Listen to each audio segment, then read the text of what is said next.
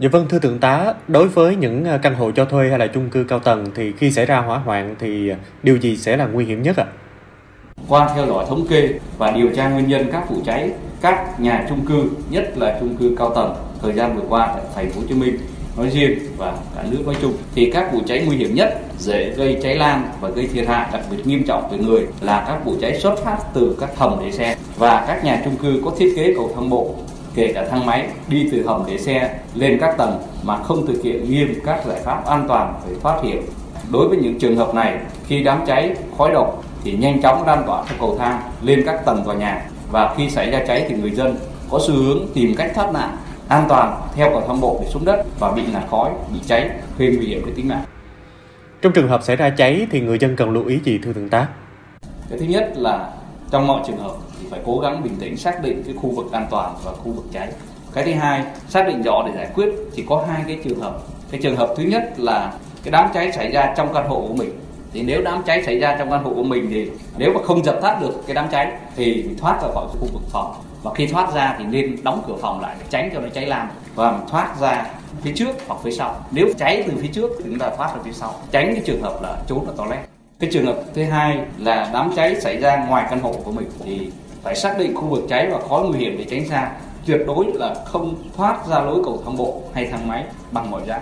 Và khi mà chúng ta mở cửa căn hộ, thấy hành lang bộ đã có cháy, khói, thì chúng ta đóng cửa. Và nếu có khói, thì chúng ta dùng rẻ, dùng khăn, bịt các cái lỗ hổng không để được khói vào trong phòng. Và thực hiện các biện pháp an toàn cho bản thân. Ví dụ các biện pháp ở trong nhà thì có biện pháp như như khăn để chúng ta bịt vào miệng, hay là chúng ta nằm sát đất thì như vậy khói thì bao giờ nó ở phía trên. Thì sẽ có một thời gian rất dài để chúng ta chờ cái lực lượng cứu nạn cứu hộ mình. Vì nó cháy ngoài, cháy chui trong tủ hay ở trong nhà thì nó an toàn hơn là chúng ta cố gắng thoát ra bằng cầu thang bộ Hiện nay thì nhiều người dân đang đổ xô đi mua các thiết bị phòng cháy chữa cháy như là mặt nạ phòng độc hay là dây thang. À, vậy đối với những thiết bị này sẽ sử dụng trong trường hợp nào ạ? À? Nếu không có cách nào khác buộc phải băng qua lửa hoặc khói thì phải dùng mặt nạ phòng độc hoặc chăn, quần áo, khăn ướt trùm lên đầu và mặt. Không thể mà có biện pháp khác thì mới làm những biện pháp này và trong một số trường hợp thì chúng ta có thể sử dụng dây rồi thang dây để thoát hiểm xuống đất. Nhưng mà lưu ý là những trường hợp thấp và thứ hai là đã được tập huấn và đã từng làm nhiều trường hợp là chưa nguy hiểm mà chúng ta lại thoát hiểm bằng thang dây, chúng ta rơi xuống đất. Vì thoát hiểm bằng thang dây và dây rất khó, nên là những trường hợp này lưu ý chúng ta không lạm dụng cái này. Ở trường hợp mà không thể có cái biện pháp khác thì mới dùng. Rồi không nhảy từ tầng quá cao xuống đất nếu không có sự hướng dẫn của lực lượng cứu hộ. Đối với người dân cần làm gì để hạn chế cháy nổ thưa thượng tá?